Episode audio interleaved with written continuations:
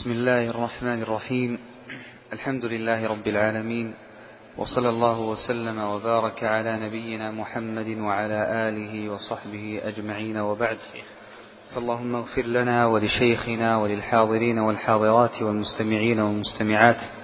سبحانك لا علم لنا إلا ما علمتنا إنك أنت العليم الحكيم.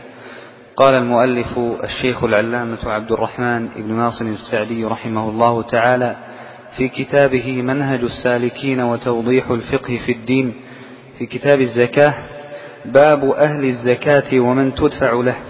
لا تدفع الزكاة إلا للأصناف الثمانية الذين ذكرهم الله بقوله إنما الصدقات للفقراء والمساكين والعاملين عليها والمؤلفة قلوبهم وفي الرقاب والغارمين وفي سبيل الله وابن السبيل فريضة من الله والله عليم حكيم. ويجوز الاقتصار على واحد منهم لقوله صلى الله عليه وسلم لمعاذ فإنهم أطاعوك لذلك فأعلمهم أن الله افترض عليهم صدقة تؤخذ من أغنيائهم فترد على فقرائهم. متفق عليه. ولا تحل الزكاة لغني ولا لقوي مكتسب ولا لآل محمد وهم بنو هاشم ومواليهم. ولا لمن تجب عليه نفقته حال جريانها ولا لكافر. فأما صدقة التطوع فيجوز دفعها إلى هؤلاء وغيرهم ولكن كلما كانت أنفع نفعا عاما أو خاصا فهي أكمل. وقال النبي صلى الله عليه وسلم من سأل الناس أموالهم تكثرا فإنما يسأل جمرا فليستقل أو ليستكثر. رواه مسلم. وقال لعمر رضي الله عنه ما جاءك من هذا المال وأنت غير مشرف ولا سائل فخذه وما لا فلا تتبعه نفسك. رواه مسلم. بسم الله الرحمن الرحيم. الحمد لله رب العالمين وصلى الله وسلم وبارك على نبينا محمد وعلى آله وصحبه أجمعين. أما بعد فبدأ الشيخ رحمه الله تعالى الشيخ عبد الرحمن بن ناصر بذكر من تدفع لهم الزكاة. فإننا في الدرس السابق بينا كيف تحسب الزكاة وذكرنا أن الزكاة تمر بأربعة مراحل. أولها أن يقوم المرء بعد المال الزكوي الذي عنده ثم بعد ذلك يقوم بتقويمه ثم يقوم بعد ذلك بإخراجه ثم بعد ذلك يقوم بصرفه. واليوم نتحدث عن من تصرف له زكاة زكاة المال ومن يعطاها. يقول الشيخ رحمه الله تعالى لا تدفع الزكاة إلا للأصناف الثمانية. والله عز وجل قد فصل هذه الأصناف الثمانية في كتابه والدليل على أنه لا يجوز صرف الزكاة لغير هذه الأصناف الثمانية قوله جل وعلا إنما الصدقات. وإن هذه إذا دخلت عليها ماء وتسمى بماء الكافة فإنها تكف عملها وهو نصب الاسم وفي نفس الوقت تفيد الحصر. فدلنا ذلك على أن الزكاة لا يجوز بذلها إلا لهؤلاء الثمانية. وهذه الآية التي بين الله عز وجل فيها الأصناف الثمانية الذين تدفع لهم الزكاة فيها فوائد عظيمة جليلة. نذكر بعضا منها بعدما نعدد الأصناف الثمانية وحكم كل صنف منها. فالصنف الأول والثاني منها هم الذين ذكرهم الله عز وجل بقوله إنما الصدقات للفقراء والمساكين. وهاتان الكلمتان أعني الفقراء والمساكين. قيل إن بينهما ترابطا. فهاتان الكلمتان إذا اجتمعتا افترقتا وإذا افترقتا اجتمعتا. فإذا جاءت إحدى هاتين الكلمتين دلت على الأخرى إذا كانتا منفردتين. وأما إذا اجتمعتا كما جامعهما الله عز وجل في هذا الكتاب أو في كتابه في هذه الآية حينما قال إنما الصدقات للفقراء والمساكين وعطفها بحرف الواو الذي تقتضي المغايرة دلنا ذلك على أن معنى الفقراء هنا في الآية غير معنى المساكين. وقد ذكر أهل العلم في ذلك توجيهات متعددة ولعل الأقرب فيها أن الفقير أشد مسكنة وأشد حاجة وأكثر ضعفا من المسكين. والحكمة في كون الله عز وجل عد الفقراء صنفا والمساكين صنفا آخر مع ما بينهما من التشابه لكي لا يظن امرؤ لكي لا يظن امرؤ أن الزكاة لا يجوز بذلها إلا للمعدوم من الفقراء الذين لا يجدون قوتا ولا طعاما ولا ملبسا ولا مسكنا. فالله عز وجل بين في هذه الآية في الجملتين أنه يجوز بذلها للمحتاج شدة الحاجة ومن كان دونه شيئا يسيرا. وهنا مسألة مهمة جدا تشكل على كثير من الناس وهو كيف تعرف أن فلانا من الناس من أهل الزكاة فقيرا أو مسكينا أو ليس كذلك؟ فكثير من الناس يشكل عليه هذا الأمر فيبدأ يذكر أوصاف فلان هل يبذل له الزكاة أم لا؟ فنقول إن أهل العلم رحمهم الله تعالى ذكروا أن المرأة إذا كان عنده نقص في أحد أمور خمسة فإنه يسمى مسكينا. وأما إن عد عدم الأوليين منها أو الثلاثة الأول فإنه يسمى فقيرا. أول هذه الأمور الخمسة التي من كان عنده نقص فيها استحق الزكاة قالوا من لم يكن عنده ما يكفيه طعامه وشرابه. فيجوز إعطاؤه من الزكاة ما يسد طعامه وشرابه سنته كلها. وقد كان أهل العلم في الزمن الأول يقدرون الزكاة بالأمدد حبا. إذ في, الأمر الأول أو في الزمان الأول كان الناس في الغالب يقتاتون الحبوب دون ما عداها. وأما في وقتنا هذا فإنهم يقتاتون أشياء كثر لاختلاف ما يقتات به بين مبرد وبين مجفف ونحو ذلك. فالعبرة في تقرير ما يحتاجونه من الأكل هو ما إليه هو ما, هو ما يرجع إليه أعرافهم. إذا الأمر الأول أن يكون المرء عنده نقص في طعامه وشرابه فيعطى من الزكاة ما يكفي طعامه وشرابه سنة كاملة. فتدخل عليه أرزا مثلا أو سكرا أو نحو ذلك بالمقدار الذي يكفيه سنة كاملة. الأمر الثاني الذي هو علامة على الفقر والمسكنة إن كان فيه نقص قالوا من لم يكن عنده ما يكسو بدنه. وقد كان أهل العلم رحمهم الله تعالى في الأمر في في في حالهم الأول يذكرون أن الكسوة إنما تكون مرتين في السنة مرة في الصيف ومرة في الشتاء. وهذا الأمر كان في الأول لقلة ثيابهم ولجودة أقمشتهم. وأما الأقمشة في زماننا فإنها لو لبست شيئا يسيرا لاهترأت وهو اللباس الذي يلبس غالب الناس. فنقول إن العبرة في الكسوة إنما هو مردود أيضا للعرف. فيعطى من عنده نقص في كسوته ما يلبسه مثله عرفا. فلو أن امرأة مثلها تلبس من الثياب على هيئة معينة ومن من أواسط الثياب طبعا على هيئة معينة فإنها تعطى من الزكاة ما تكسو به نفسها على هذه الهيئة وعلى هذا العرف. الأمر الثالث الذي من كان عنده نقص فيه استحق زكاة. طبعا والدليل على أن الكسوة نقصها من الزكاة أن الله عز وجل أوجب الكفارة في كفارة اليمين كسوة المساكين. قال فإطعام عشرة مساكين من أوسط ما تطعمون أهليكم أو كسوتهم. فدلنا ذلك على أن الكسوة تتعلق بالمساكين. الأمر الثالث قلنا إنما هو السكن. فإذا كان المرء لا يجد سكنا فإنه يعطى من الزكاة كراء سكن يسكنه مثله سنة. وقلنا إنه يسكنه مثله لكي لا يسكن بيتا يسكن فيه من هو دونه ومن هو من حاله. وإنما يسكن مثله. فلو كان مثله يسكن في حي معين أو في فلة أو في شقة دون الغرفة ونحو ذلك أو في بيت مسلح دون الطين ونحو ذلك فإنه يعطى من الزكاة ما يسكن في هذا البيت.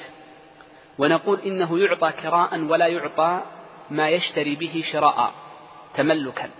والدليل على ذلك حديث عبد الله بن عمرو رضي الله عنهما أنه قال إن المرأة إذا كان عنده بيت يسكن فيه فهو غني فهو غني. فإن كان عنده بيت يملكه فهو ملك. فدلنا ذلك على أن الزكاة إنما يعطى منها الكراء دون الشراء وهذا قول كثير من أهل العلم بل هو أغلبهم. الأمر الرابع الذي من كان عنده نقص فيه فإنه يعطى منه قالوا النكاح. فإذا رام رجل أن يتزوج ليعف نفسه فإنه يعطى من الزكاة ما يتزوج به وهو المهر. ومتتب ومتعلقات المهر. إذ بعض أعراف البلدان إذ بعض أعراف بعض البلدان أنهم يبذلون مع المهر أمورا أخرى من ذهب ونحوه ليست من باب التجمل وإنما من باب الإلزام. وهذه المتعلقات قد نص أهل العلم على أن لها حكم المهر فيعطى من الزكاة فيعطى من الزكاة ما يدفع به قيمة هذه الأشياء. كما أنه يعطى من الزكاة كراء بيت يسكن فيه ونحو ذلك مما سيأتي. وهل يعطى من الزكاة قيمة الوليمة؟ نقول لا لأن وليمة النكاح سنة وليست بواجبة في قول جماهير أهل العلم خلافا لأهل الظاهر. وعلى ذلك فنقول إن وليمة النكاح ومتعلقاتها لا يدفع من زكاة المال وإنما الذي يدفع إنما هو المهر والبيت والنفقة وغير ذلك. وبعض الناس في وليمة النكاح ربما يدفع يدفع أكثر بكثير مما يدفعه في مهره. وهذا خلاف سنة النبي صلى الله عليه وسلم. وقد قال أنس رضي الله عنه ما أولم النبي صلى الله عليه وآله وسلم على أحد من نسائه ما أولم على زينب بنت جحش أولم عليها بحيس جمع لها تمرا ودقيقا وأقطا ثم خلطوه وأكلوه مستمعا أي لم يولم عليه الصلاة والسلام ولا بشاة. الأمر الخامس والأخير قالوا من كان عنده نقص في ضروريات حياته. وضروريات الحياة تختلف من زمان إلى زمان ومن بلد إلى بلد ومن حال إلى حال. فعلى سبيل المثال فإن العلاج في هذا الزمان من ضروريات الحياة.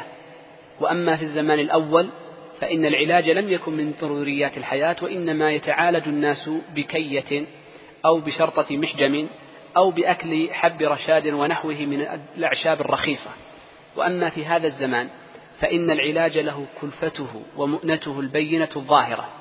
وعلى ذلك فإذا احتاج امرؤ من باب الضرورة أو الحاجة الملحة لعلاج ولم يجد ولم يجد قيمة لهذا العلاج ومالا يسد به كلفته فإنه يجوز إعطاؤه من الزكاة ما يكفي علاجه. فلو أنه احتاج مثلا لكي, يف... لكي يزيل الماء الأبيض أو الأزرق من عينيه. فهنا ضرورة وحاجة لأن المرء إن فقد بصره أو ضعف فقد كثيرا من حاجته وكانت حياته, في حياته فيها مشقة. فنقول يجوز إعطاؤه من الزكاة لأجل ذلك. وهكذا سائر الأمراض دون التحسينية فإنه لا يعطى من الزكاة لها. من من الحاجيات الآن التي أصبحت موجودة وضروريات الحياة أصبحت الثلاجة في هذا الزمان والمكيف وخصوصا في البلاد الحارة ضرورة مهمة وحاجة ماسة. فلذلك يعطى من لا شيء عنده من هذه الأجهزة فيعطى من الزكاة قيمتها. من الأشياء الضرورية أحيانا السيارة. فبعض الناس في بعض البلدان لا يوجد هناك نقل عام. لا يوجد نقل عام مثل عندنا في الرياض هنا. وغالب الناس معهم سيارات. ومن لا سيارة معه ربما لم يستطع أن يذهب لعمله وتعطل حاله ونحو ذلك. وهو ومثله ومثله من من هو في جنسه يركب سيارة فيجوز إعطاؤه من الزكاة يشتري بها سيارة يركبها مثله يعني تقضي حاجته دون أن يركب سيارة فارهة وثيرة ونحو ذلك. فالمقصود أن ضروريات الحياة تختلف باختلاف الأزمان والأمكنة والأعصار والأحوال فهذه كلها يجوز بذل الزكاة فيها. هذه خمسة أمور إذا عرفتها أو عرفت أن امرأ عنده نقص في شيء منها جاز إعطاؤه من الزكاة وإن كان عنده فقد للطعام أو للشراب أو للكسوة أو للسكن فإنه في, في هذه الحالة يسمى فقيرا. فإنه في هذه الحالة يسمى فقيرا فيجوز إعطاؤه ولا شك من الصدقة. الصنف الثالث من أصناف الذين يستحقون الزكاة الذين ذكرهم الله عز وجل بقوله والعاملين عليها. والمراد بالعاملين على الزكاة هم سعاة هم السعاة لجبي الزكاة أو الذين يسمون بالمصدقين بالمصدقين. فهؤلاء يأخذون من الزكاة أجرتهم. وهل تكون أجرة أم تكون جعالة؟ يعني نسبة مما يجمعونه لأهل العلم في ذلك كلام طويل. ولكن الذي يهمنا أن المرء لا يسمى ساعيا ولا عاملا على الزكاة إلا أن يكون نائبا عن بيت مال المسلمين. إلا أن يكون نائبا عن بيت مال المسلمين. إذ كثيرا ما نسمع أن بعض الشباب إما أن يتطوع بنفسه في جمع الزكاة أو أن يكون نائبا عن جمعيات النفع العام من البر ونحوها فحينئذ يظن أنه من العاملين على الزكاة فيتجوز في أخذ منها وهذا لا يجوز. فإن أهل العلم إنما نصوا نصا صريحا على أنه لا يكون المرء من العاملين على الزكاة إلا أن يكون نائبا عن ولي الأمر وعن بيت مال المسلمين. قال والمؤلفة قلوبهم. والمراد بالمؤلفة قلوبهم شخصان. الشخص الأول من يدفع له مال ليتألف إلى الإسلام. يتألف قلبه إلى الإسلام بأن يكون قريبا للإسلام. فإذا أعطي هذا المال أحب الإسلام وأهله وقرب منه وربما دان به واعتقده. والنبي صلى الله عليه وسلم كان كثيرا ما يعطي المؤلفة قلوبهم. كثيرا ما يعطي هؤلاء المؤلفة. وقال بعض أهل العلم بل المراد بالمؤلفة هنا إنما هم صناديدهم وكبراؤهم. كبراؤهم فقط لأن هؤلاء الكبراء إذا أعطوا تبعهم العامة فإن عامة الناس تبع لكبرائهم والمعنى متقارب في الحالتين. الشخص الثاني أو الصنف الثاني المقصود بالعاملين عليها قالوا عفوا بالمؤلفة قلوبهم قالوا هم الذين يكون بينهم وبين المسلمين عداوة يكون بينهم وبين المسلمين عداوة. فيجوز إعطاؤهم من الزكاة لكف أذاهم. إذا يعطون في الحالة الأولى لأجل تأليف قلبهم للإيمان وفي الحالة الثانية يعطون لكف أذاهم.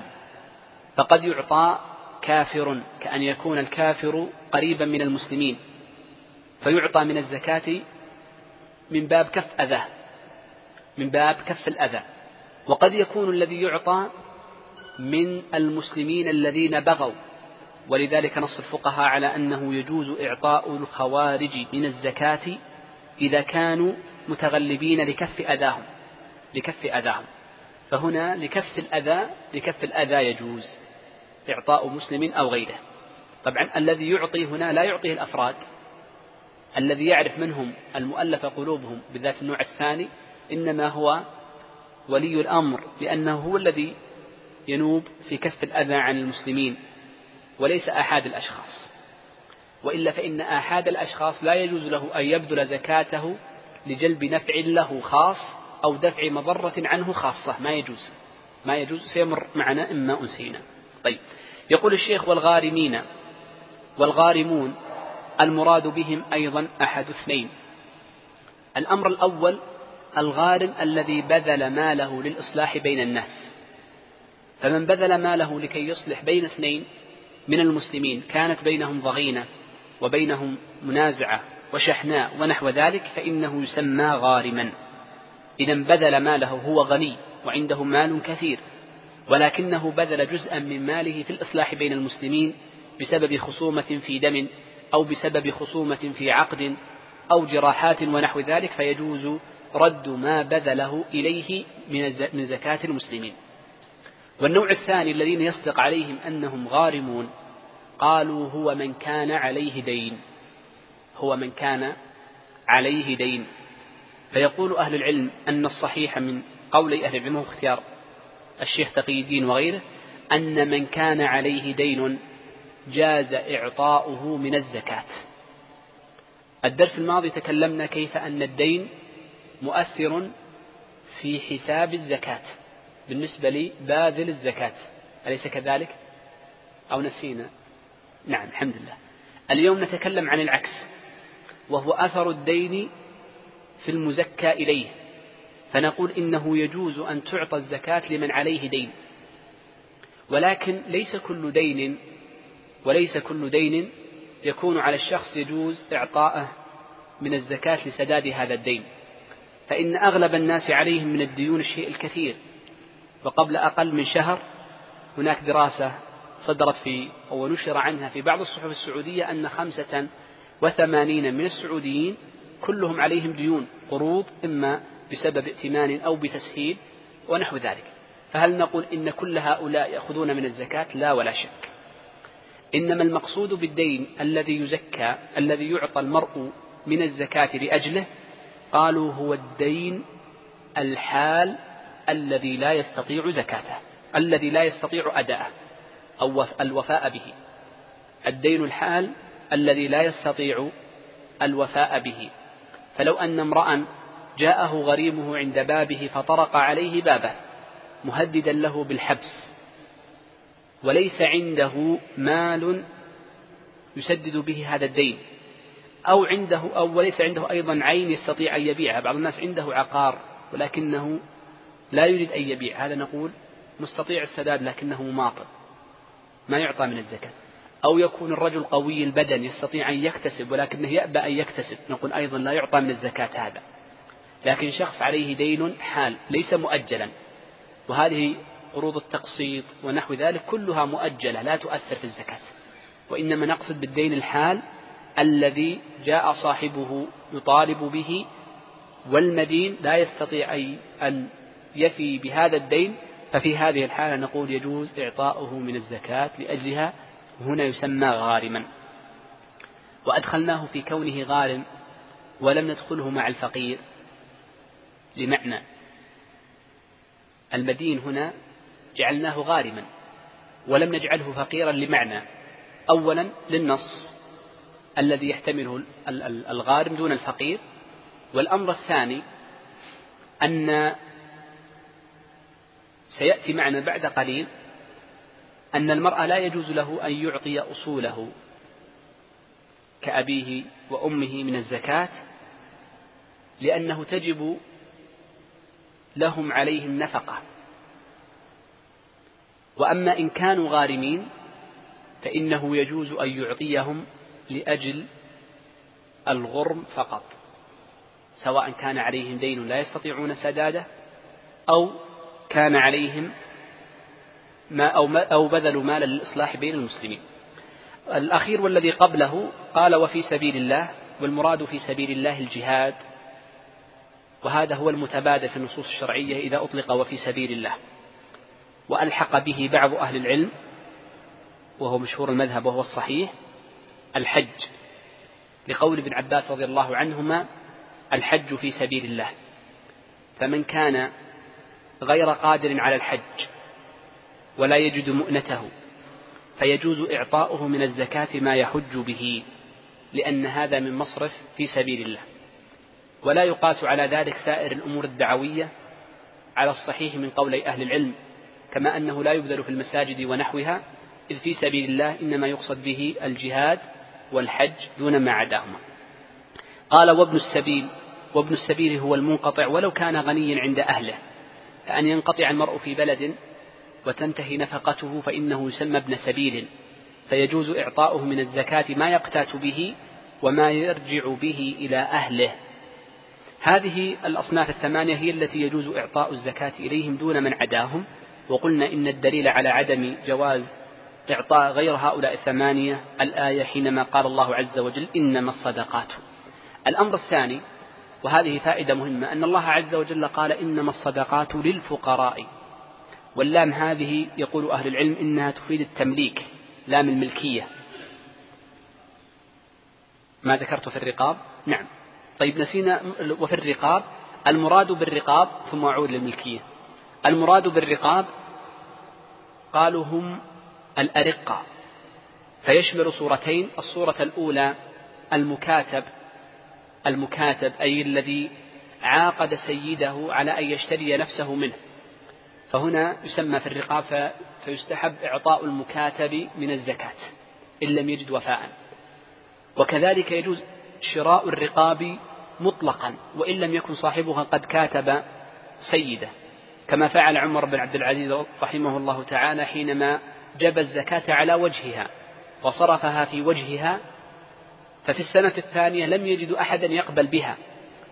فأمر عمر بن عبد العزيز رحمه الله تعالى أن تشترى بها رقاب وتعتق. وهذا يدلنا على أن الإسلام متشوف لإعتاق الرقاب. وبعض الناس يظن أن وفي الرقاب هو أن ترى امرأ وجبت عليه أو وجب عليه قصاص بأن يقتل فتجده يبذل زكاة ماله في فكاك هذه الرقبة من القصاص. وهذا غير صحيح. فإن هذا لا يسمى عتقا لرقبة وإنما يسمى يعني يسمى صلحا عن قصاص صلح عن قصاص وهذا نوع من أنواع المعاوضة. فلا يجوز بذل الزكاة في هذه مطلقا لا يجوز بذل الزكاة فيها مطلقا. نعم. قلنا إن الله عز وجل قال إنما الصدقات للفقراء والمساكين والعاملين عليها والمؤلفة قلوبهم وفي الرقاب إلى آخر الآية. قلنا إن اللام هذه للملكية. استفاد أهل العلم رحمهم الله تعالى من هذه الآية أو هذا الحرف بالخصوص قاعدة مهمة وهو أن الزكاة لا بد أن تكون تمليكا. لا بد أن تكون تمليكا أي تمليكا لعين المال. لا بد أن تكون تمليكا لعين المال. وينبني على ذلك مسائل أهمها مسألتان. المسألة الأولى أن الزكاة لا يجوز أن تكون تمليكا للمنفعة دون العين. كيف؟ أن يأتي امرؤ فيجمع ماله أي مال زكاته فيقول أريد أن أبني به سكنا كبيرا وأسكن الفقراء فيه بالمجان أعطى المساكين ماذا؟ المنفعة ولا العين؟ ملكهم المنفعة ولم يملكهم العين حتى ولو جعلها وقفا ما يجوز ولذلك لا يجوز جعل الزكاة في الأوقاف مطلقا لو أراد امرؤ أن يجعل زكاة ماله في بناء مستشفى. نقول يجوز ولا ما يجوز؟ ما يجوز. لماذا؟ لأن الزكاة يجب أن تكون تمليكا لعين المال دون منفعته فقد يقول امرؤ أنتم بهذه الطريقة ضيقتم مصارف الزكاة وجعلتم الناس يذهبوا لهذه المشاريع التي تنفع المسلمين. نقول غير صحيح. بل الشرع عندما أمر بهذا الأمر أراد ألا يقتصر المسلم على بذل الزكاة فقط. لو أنه يجوز بناء المساجد من الزكاة أنا أجزم أن كل المساجد ستبنى من الزكاة. لن يبني أحد متبرع. ولكن انظر لما منع بناء المساجد من الزكاة تبرع المسلمون وأقاموا هذه المساجد الكبيرة الواسعة وتسابقوا عليها. ما دام عرفوا أجر ذلك. فلذلك المسلم لكي لا يحرم الله عز وجل يعني لكي يوسع على نفسه ويزد نفسه خيرا ولكي لا يقصر على نفسه ويحرم قال له الشارع إن الزكاة لها مصارفها. وهذه الأشياء العظيمة من الأوقاف والمستشفيات والمساجد وغيرها من الأمور العظيمة النفع لها أجر عظيم جدا لكن لا تبذلها من الصدقة من صدقة الزكاة وإنما ابذلها من صدقة أخرى. لكي يتوسع المسلمون في الصدقة فلا يكتفوا بزكاة مالهم. وهذا هو قول جماهير أهل العلم قاطبة. المسألة الثانية تنبني على كون أن اللام للتمليك أن الزكاة يجب أن تكون تمليكا لا إسقاطا ومعنى الإسقاط أن لا يكون في ذمة المحتاج مال فتسقطه عنه. ومثال ذلك أن يكون المرء مقرضا زيدا الفقير ألف ريال فلما حال الحول عليه عرف أن مقدار الزكاة الواجبة عليه ألف. أن مقدار الزكاة الواجبة عليه ألف ريال. فقال إن زيدا هذا فقير وزكاة ألف وعليه ألف فذهب لزيد وقال يا زيد قد أسقطت عنك هذه الزكاة. يقول أهل العلم هذا ما يصح لسببين. السبب الأول أن الزكاة لا يصح أن تكون إسقاطا بل يجب أن تكون تمليكا. والأمر الثاني لكي لا يجلب المرء لنفسه نفعا أو يدفع عنها ضرا ببذله الزكاة. فحمى ماله بهذه الطريقة. نعم. يقول الشيخ رحمه الله تعالى ويجوز الاقتصار على واحد منهم. أي ليس لازما تعميم الثمانية. لأن النبي صلى الله عليه وسلم قال لمعاذ إن الله قد افترض عليهم أي أخبرهم أي أهل اليمن. عندما ذهب معاذ رسولا للنبي صلى الله عليه وسلم في اليمن. قال أخبرهم أن الله افترض عليهم صدقة تؤخذ من أغنيائهم وترد في فقرائهم. استدل أهل العلم من هذه الجملة ترد في فقرائهم أو إلى فقرائهم استدلوا بها على أنه يجوز تخصيص الفقراء بالزكاة. فباقي الأصناف لم يذكرها النبي صلى الله عليه وسلم من العاملين والمؤلف قلوبهم والرقاب وابن السبيل وفي سبيل الله. كما استدل بعض أهل العلم على أن زكاة المال إنما تخرج في البلد الذي فيه المال. استدلوا بهذا الحديث أن زكاة المال تخرج في البلد الذي فيه المال. بخلاف زكاة الفطر فإننا ذكرنا في الدرس الماضي أن زكاة الفطر تخرج في البلد الذي صام فيه المرء وأفطر يوم العيد. ولو كان ماله في بلد أخرى لأنها متعلقة بيوم الفطر. وأما زكاة المال فالسنة أن تخرج في البلد الذي فيه المال. لأن النبي صلى الله عليه وسلم قال من أغنيائهم وترد إلى فقرائهم. وأصرح من ذلك ما جاء في بعض رحمك الله ما جاء في بعض الروايات عند سعيد بن منصور في السنن أن النبي صلى الله عليه وسلم أمر في قصة معاذ أن الزكاة إذا أخرجت من مخلاف أن ترد له حتى إذا أخرجت ترجع لنفس المخلاف. ومشهور المذهب أن هذا على سبيل الوجوب فلو أخرج امرؤ زكاته خارج بلده ما أجزأته إلا لحاجة والصحيح أنه من باب الاستحباب وليس من باب الوجوب فإن الزكاة تكون في البلد الذي فيه المال. وإن كانت الحاجة في غيرها جاز. نعم. يقول الشيخ ولا تحل الزكاة لغني. هذه مسألة مهمة قد تشكل على كثير من الإخوان.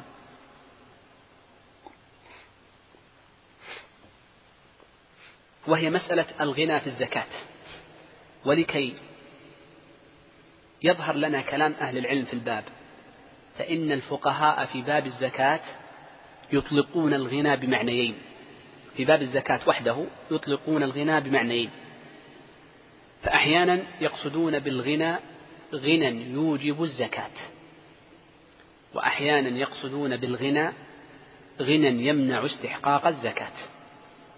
نبدأ بالأول الذي عناه الفقهاء. النوع الأول من الغنى الغنى الذي يوجب الزكاة. قالوا هو أن يملك المرء نصابا من غير مانع للزكاة كأن يكون عليه دين أو عدم استقرار ملك ونحو ذلك من أو حر عدم حرية رق أو عدم إسلام ونحو ذلك من الأمور التي سبق بيانها. فكل امرئ ملك نصابا. قلنا النصاب تقريبا كم؟ باعتبار أن جرام الذهب أن جرام الفضة بريال مثلا. فنصاب الريالات كم الآن؟ 600 إلا خمس ريالات. يعني نقول 600 تجوزا. فكل امرئ يملك في سنته كلها من أولها إلى آخرها ستمائة ريال ما نقص ماله عن هذا المبلغ مطلقا فإنه تجب عليه الزكاة. وكم زكاة هذه الستمائة؟ كم زكاة الستمائة؟ سم؟ خمسة عشر ريالا أحسنت زكاة الستمائة خمسة عشر ريالا. طيب. إذا هذا الغنى قلنا غنى يوجب الزكاة. الغنى الثاني الذي نقصده في هذا الباب هو الغنى الذي يمنع استحقاق الزكاة وهو كل امرئ عنده نقص في أحد الأمور الخمسة التي ذكرت لكم.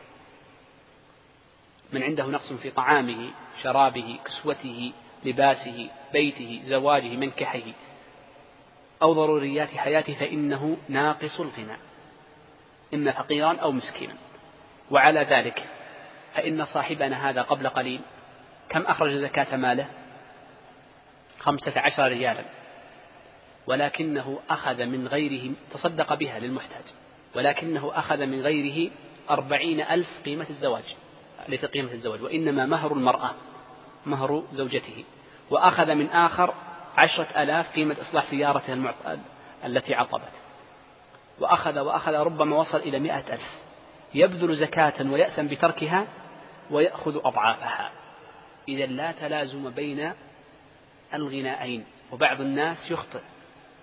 فيقول إن فلانا يخرج زكاة ماله فلا نعطيه الزكاة غير صحيح.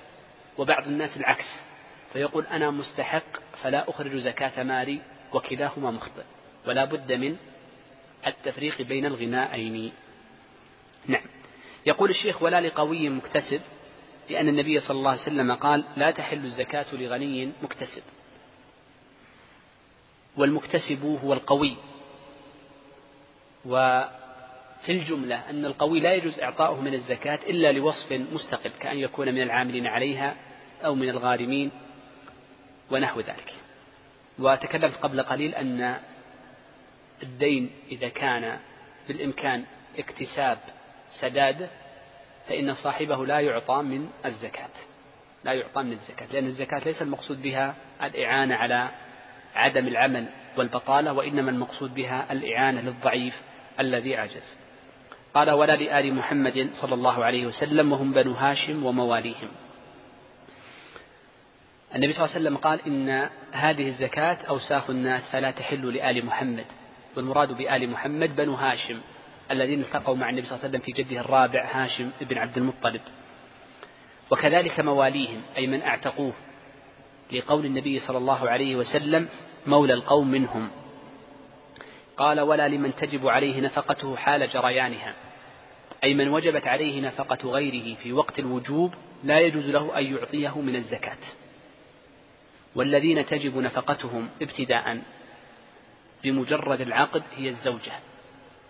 فالزوجة لا يجوز إعطاؤها من الزكاة لكونها فقيرة أو مسكينة مطلقا. ما تعطى من الزكاة لأنه يجب النفقة عليها من حين العقد. طبعا من حين العقد والتمكين من حين العقد والتمكين. فلا تعطى لفقر لنقص في طعامها في الأمور الخمسة مطلقا ولكن قد تعطى لكونها من العاملين أحيانا أو لكونها من الغارمين أو غير ذلك. وضحت؟ يعني لا تعطى الأمور الخمسة لأن الأمور الخمسة التي قلت لكم من كان عنده نقص فيها هي واجبة في النفقة. فهي واجبة عليك بالنفقة. كيف تعطي من الزكاة؟ فأنت أسقطت عن نفسك شيئا واجبا فجلبت لنفسك نفعا. إذا من تجب عليه النفقة أولا الزوجة بحسب العقد الوالدان والأبناء. وأما سائر القرابات فسيأتي معنا إن شاء الله أن الصحيح أنه تجب لهم النفقة ولكن متى تجب النفقة؟ تجب بأحد أمرين. إما بحكم حاكم بأن يقضي القاضي أنه تجب عليك النفقة لأخيك أو بعرف جرى بذلك كأن يكون الشخص هو الذي ينفق على أخيه. أخوه صغير مثلا في السن يدرس في الجامعة وهو الذي ينفق عليه. وكل الناس يعرفون أنه هو الذي ينفق. السنة هذه قال يا أخي ما أبغى أنفق. سأعطيه من زكاة مالي. نقول ما يجوز. لأن هذا وجبت نفقته عليك عرفا أو بالتزام منك. فلذلك أنت أسقطت عن نفسك حقا واجبا عليك بالتزام أو بعرف أو بحكم حاكم. طيب. قال ولا لكافر. الكافر لا يجوز إعطاؤه من الزكاة إلا أن يكون من المؤلفة قلوبهم طيب. قال فأما صدقة التطوع فيجوز دفعها إلى هؤلاء وغيرهم. ولكن كلما كانت أنفع نفعا عاما أو خاصا فهو أكمل. فصدقة التطوع يجوز إعطاؤها للأب ويجوز إعطاؤها للابن ويجوز إعطاءها لآل البيت ويجوز إعطاءها للأخ لأنها صدقة ليست من الزكوات. كذلك يجوز بها بناء المساجد وعمارة الأوقاف ونحو ذلك. قال وقد قال النبي صلى الله عليه وسلم من سأل الناس أموالهم تكثرا فإنما يسأل جمرا فليستقل أو ليستكثر. وهذا الحديث حديث عظيم. إذ كثير من الناس قد اعتاد سؤال السؤال واعتاد الطلب. ولا شك أن كمال الإيمان يمنع ذلك حتى أنه جاء في الصحيح أن النبي صلى الله عليه وسلم لما بايع المسلمين أسر كلمة لم يسمعها منه إلا من كان قريبا منه. فقال أبو أمامة أو غيره راوي الحديث فسألت هؤلاء الذين كانوا قريبين من النبي صلى الله عليه وسلم ماذا قال لكم؟ قال قال لنا وعلى ألا تسألوا الناس شيئا. قال فكان أحدهم أي الذين سمعوا هذه الكلمة يسقط صوته من على ظهر بعيره فلا يسأل أخاه أن يناوله إياه بل ينزل من على ظهر بعيره فيأخذه بنفسه. والنبي صلى الله عليه وسلم عندما أسر هذه الكلمة عرف أنه لا يقوى عليها كل أحد. وإنما أحد دون أحد. ولذلك في الغالب لا يلي المرء إلا أولو الأحلام والنهى كما قال, النبي صلى الله عليه وسلم ليلني منكم أولو الأحلام والنهى. الذين كانوا قريبين من النبي صلى الله عليه وسلم في ذلك الوقت في تلك البيعة إنما كانوا من كبراء الصحابة وأجلائهم. والمسلم يجب عليه أن لا يسأل الناس قدر استطاعته وخاصة أن يسألهم ما هو لهم من أموالهم. وكان أهل العلم رحمهم الله تعالى يشددون في ذلك غاية التشديد. بل إنه جاء عن أحمد وهذا اجتهاد من الإمام أحمد رحمه الله تعالى قد يوافقه غيره وقد يخالفونه. قال إن المرأة إذا سأل لغيره فإنها من المسألة المذمومة. أن تذهب وتقول إن فلانا إن فلانا محتاج فأعطه يا فلان يقول هذه من المسألة المذمومة. وأما ما جاء في حديث العرني عندما قام النبي صلى الله عليه وسلم فإنما قام النبي باعتباره إماما للمسلمين. باعتباره إماما للمسلمين. المقصود أن المسلم يحرص على أن لا يسأل الناس قدر استطاعته إذ في سؤال الناس أموالهم منقصة فيه وإن كان إن كان المرء مستحقا جاز له لا يأثم عليه مطلقا ولكنها من الكمال والتعفف.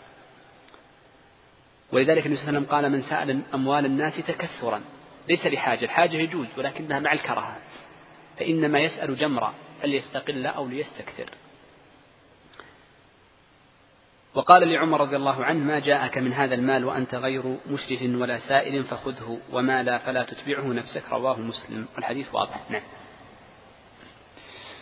قال رحمه الله كتاب الصيام. الأصل فيه قوله تعالى يا أيها الذين آمنوا كتب عليكم الصيام كما كتب على الذين من قبلكم الآيات. ويجب صيام رمضان على كل مسلم بالغ عاقل قادر على الصوم برؤية هلاله أو إكمال شعبان ثلاثين يوما. قال صلى الله عليه وسلم إذا رأيتموه فصوموا وإذا رأيتموه فأفطروا فإن غم عليكم فاقدروا له. متفق عليه. وفي لفظ فاقدروا له ثلاثين. وفي لفظ فأكملوا عدة شعبان ثلاثين. رواه البخاري. ويصام برؤية عدل لهلاله. ولا يقبل في بقية الشهور إلا عدلان. ويجب تبييت النية لصيام الفرض. وأما النفل فيجوز بنية من النهار. والمريض الذي يتضرر بالصوم والمسافر لهما الفطر والصيام. والحائض والنفساء يحرم عليهما الصيام وعليهما القضاء والحامل والمرضع إذا خافتا على ولديهما أفطرتا وقضتا وأطعمتا عن كل يوم مسكينا والعاجز عن الصوم لكبر أو مرض لا يرجى برؤه فإنه يطعم عن كل يوم مسكينا ومن أفطر فعليه القضاء فقط إذا كان فطره بأكل أو بشرب أو قيء عمدا أو حجامة أو إمناء بمباشرة. إلا من أفطر بجماع فإنه يقضي ويعتق رقبة فإن لم يجد فصيام شهرين متتابعين فإن لم يستطع فإطعام ستين مسكينا. وقال النبي صلى الله عليه وسلم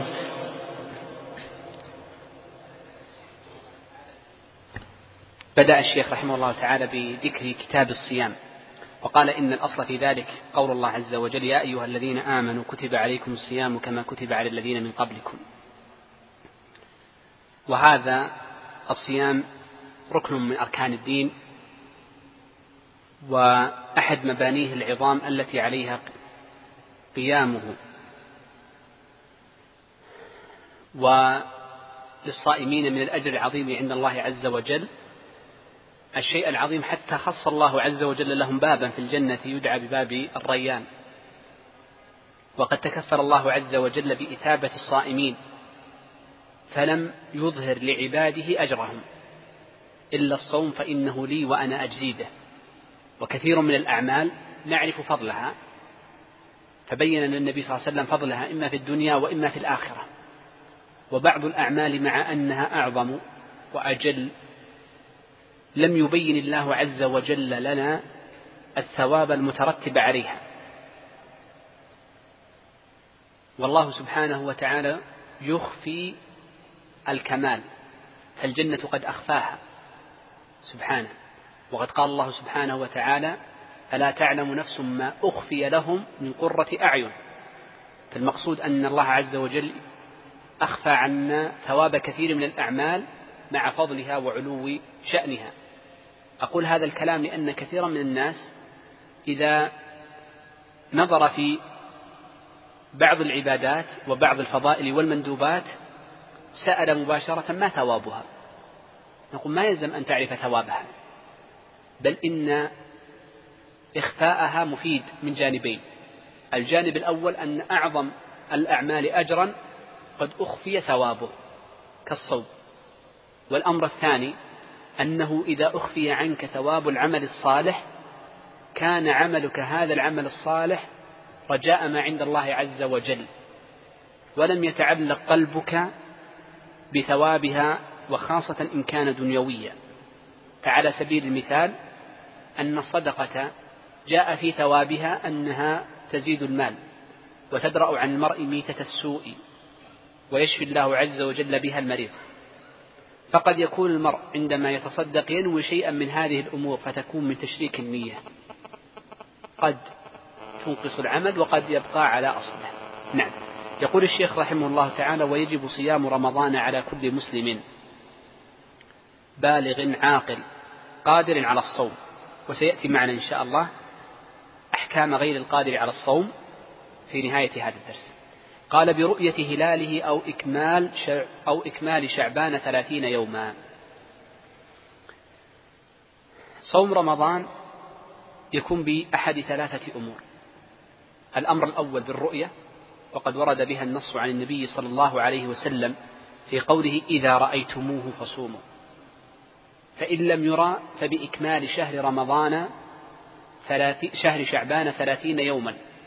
لقوله صلى الله عليه وسلم فإن غم عليكم فاقدروا له أو فاقدروا له ثلاثين أو قال فاقدروه ثلاثين يوما. وفي رواية فأتموا. وهذان الأمران متفق عليهما بين أهل العلم. والأمر الثالث قيل إنه يمكن إدخال شهر رمضان بالحساب. يمكن إدخال شهر رمضان بالحساب. ودليلهم في ذلك الحديث نفسه الذي ذكره المصنف. قالوا فإن النبي صلى الله عليه وسلم قال فإن غم عليكم فاقدروا له. قالوا ومعنى فاقدروا له أي احسبوا. إذا ما رأيتم الهلال فتعاملوا بالحساب. ولكن هذا غير صحيح. فإن قول النبي صلى الله عليه وسلم فاقدروا أي أكملوا بدليل ما ثبت في الرواية الثانية أنه قال فاقدروا له ثلاثين أي فأتموا وهذا من المشترك اللفظي فاقدروا هنا بمعنى فأتموا وجاءت الرواية الثانية مفسرة له. فلا نقول إن الرواية الأولى تحمل معنى مغايرا بل الحديث واحد من طريق واحد. ولذا فإن الشيخ ذكر الروايتين بقصد تفسير الرواية الأولى. ولذلك أجمع أهل العلم رحمهم الله تعالى في إجماع متقدم حكي متقدما على أنه لا يجوز الاعتماد على الحساب في دخول شهر رمضان. طيب. نأتي بهذه الأمور الثلاثة ونرتبها من حيث الحكم. نبدأ أولا قلنا إن أول وأقوى ما تدخل به به يدخل به شهر رمضان هو ماذا؟ الرؤية. ورؤية الهلال يكون بأحد أمور ثلاثة أو أربعة سأذكرها. قد تكون ثلاثة وقد تكون أربعة. أول هذه الأمور قالوا الرؤيا بالعين أو الرؤية بالهاء الرؤية بالعين المجردة. وهذه هي التي كان يتراءى بها النبي صلى الله عليه وآله وسلم والصحابة. بل والعرب قاطبة فإنهم لم يعرفوا شيئا من الآلات. إذا الأمر الأول الرؤية بالعين المجردة. وهي التي كانوا يرون بها وبإجماع هي معتمدة. النوع الثاني من الرؤية الرؤية بالعين مع مكبر. سواء كان المكبر صغيرا كالنظارات والمناظير الصغيرة أو المكبر كبير جدا مثل هذه المراصد الفلكية. ولكن المكبر على ظهر الأرض ما زلنا على الأرض.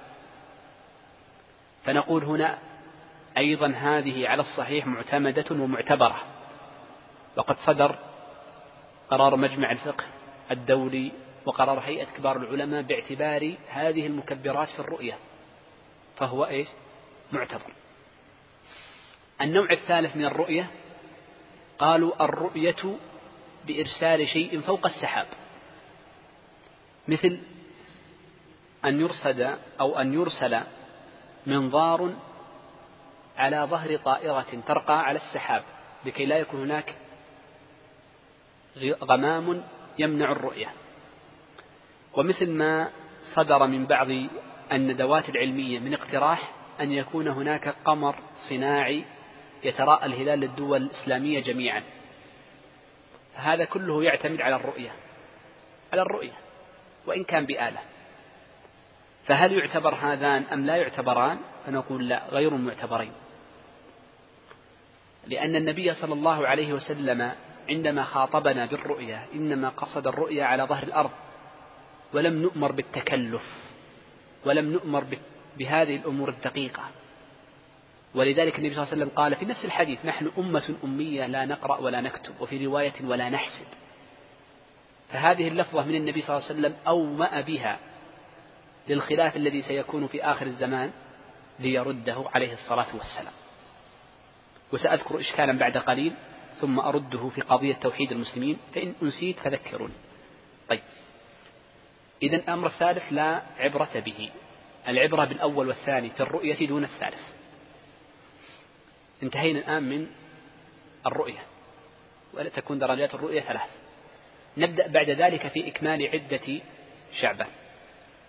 إكمال عدة شعبان له حالتان. الحالة الأولى إكمال عدة شعبان له حالتان. الحالة الأولى إذا لم يحل بين الرؤية غيم ولا قتر. القتر العج. العج. معروف القتر. طيب. إذا لم يحل بين الرؤية غيم ولا قتر فإنه باتفاق أهل العلم أنه يجب إكمال العدة يعني عدة شعبان ثلاثين يوما. يجب إكمالها ثلاثون يوما. الحالة الثانية أن يحول ولا يجوز في هذه الحالة صيام هذا اليوم باتفاق أو شبه اتفاق. الحالة الثانية أن يحول بين الرؤية غيم أو قتر. يكون هناك غيم أو غبار مثل هذه الأيام فيمنع الناس من الرؤية. فهنا الهلال ألا يوجد هناك احتمال أنه قد خرج؟ بلى. لنا لنا يعني حلان لحل هذا الإشكال. إما أن نعمل بالحساب وقلنا أن النبي صلى الله عليه وسلم ألغاه وحكي إجماع متقدم على إلغائه وإما أن نحتاط. كيف نحتاط؟ نقول صوموا هذا اليوم احتياطا. فإن بان في نهاية الشهر أنه من رمضان نكون صمنا يوما من رمضان. وإن بان أن هذا اليوم ليس من رمضان نكون صمنا يوم احتياط. كيف تعرف أنه من رمضان أو ليس من رمضان؟ تذكرون في عام 1406 لما صمنا 28 يوم أظن ستة أو سبعة. صام الناس أتموا عدة شعبان حال بينهم وبين الرؤيا غيم أو قتر.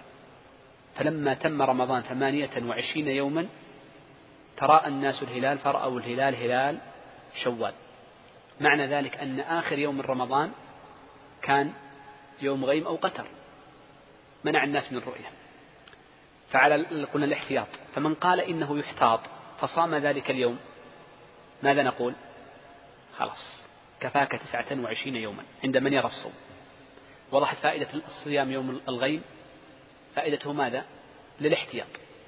وقبل أن أتكلم عن هذه هل هذا مشروع أم لا سأذكر قاعدة أنه في الشرع لا يعمل الشرع لا يعمل الفعل ابتداء الاحتياط فليس هذا من الدين في شيء؟ تقول أريد أن أتوضأ مرة ثانية احتياطا ما يجوز. أقرأ الفاتحة مرتين ما يجوز. أصلي الصلاة مرة ثانية احتياطا ما يجوز. وعلى ذلك فإن الصحيح اختصارا لانتهاء الوقت أن صوم يوم الغيم ليس واجبا ولا مستحبا بل أقل أحواله أنه مكروه إن لم يكن حراما. شوف اليوم الذي لا غيم فيه ولا قتر حرام منهي عنه. وأما اليوم الذي فيه غيم أو قتر فقيل بالوجوب وقيل بالاستحباب وقيل بالكراهة وقيل بالتحريم. والصحيح أنه مكروه مكروه. فلا يصام هذا اليوم فلا يصام هذا اليوم. وإن صامه امرؤ وإن صام يوم الغيم فسأل فالصحيح أيضا أنه لا يحسب من رمضان لأنه لا بد من الجزم. لقول النبي صلى الله عليه وسلم لا صيام لمن لم يبيت الصيام من الليل. طيب. آه، يقول الشيخ ويصام برؤية عدل لهلاله ولا يقبل في بقية الشهور إلا عدلان لأن الشهادة إخبار فلا بد من اثنين واستثني رمضان فقط لورود النص بذلك. فإن النبي صلى الله عليه وسلم أجاز شهادة ابن ابن عمر رضي الله عنه وعن أبيه في دخول شهر رمضان. فلورود النص استثنيناه. فدخول شهر رمضان يكفي فيه رؤية شخص واحد. لأن أغلب الناس إذا تراءى الهلال وعرف أنه عدل وعرف أنه عدل سوف يحتاط في رؤية هلال رمضان. لأنه سيصوم المسلمين. سيصوم معه عشرات إن لم نقل مئات الألوف. المسألة التي كدت أن أنساها. قد يقول امرؤ في هذا الزمان نحن في بلاد المسلمين قد تفرقنا.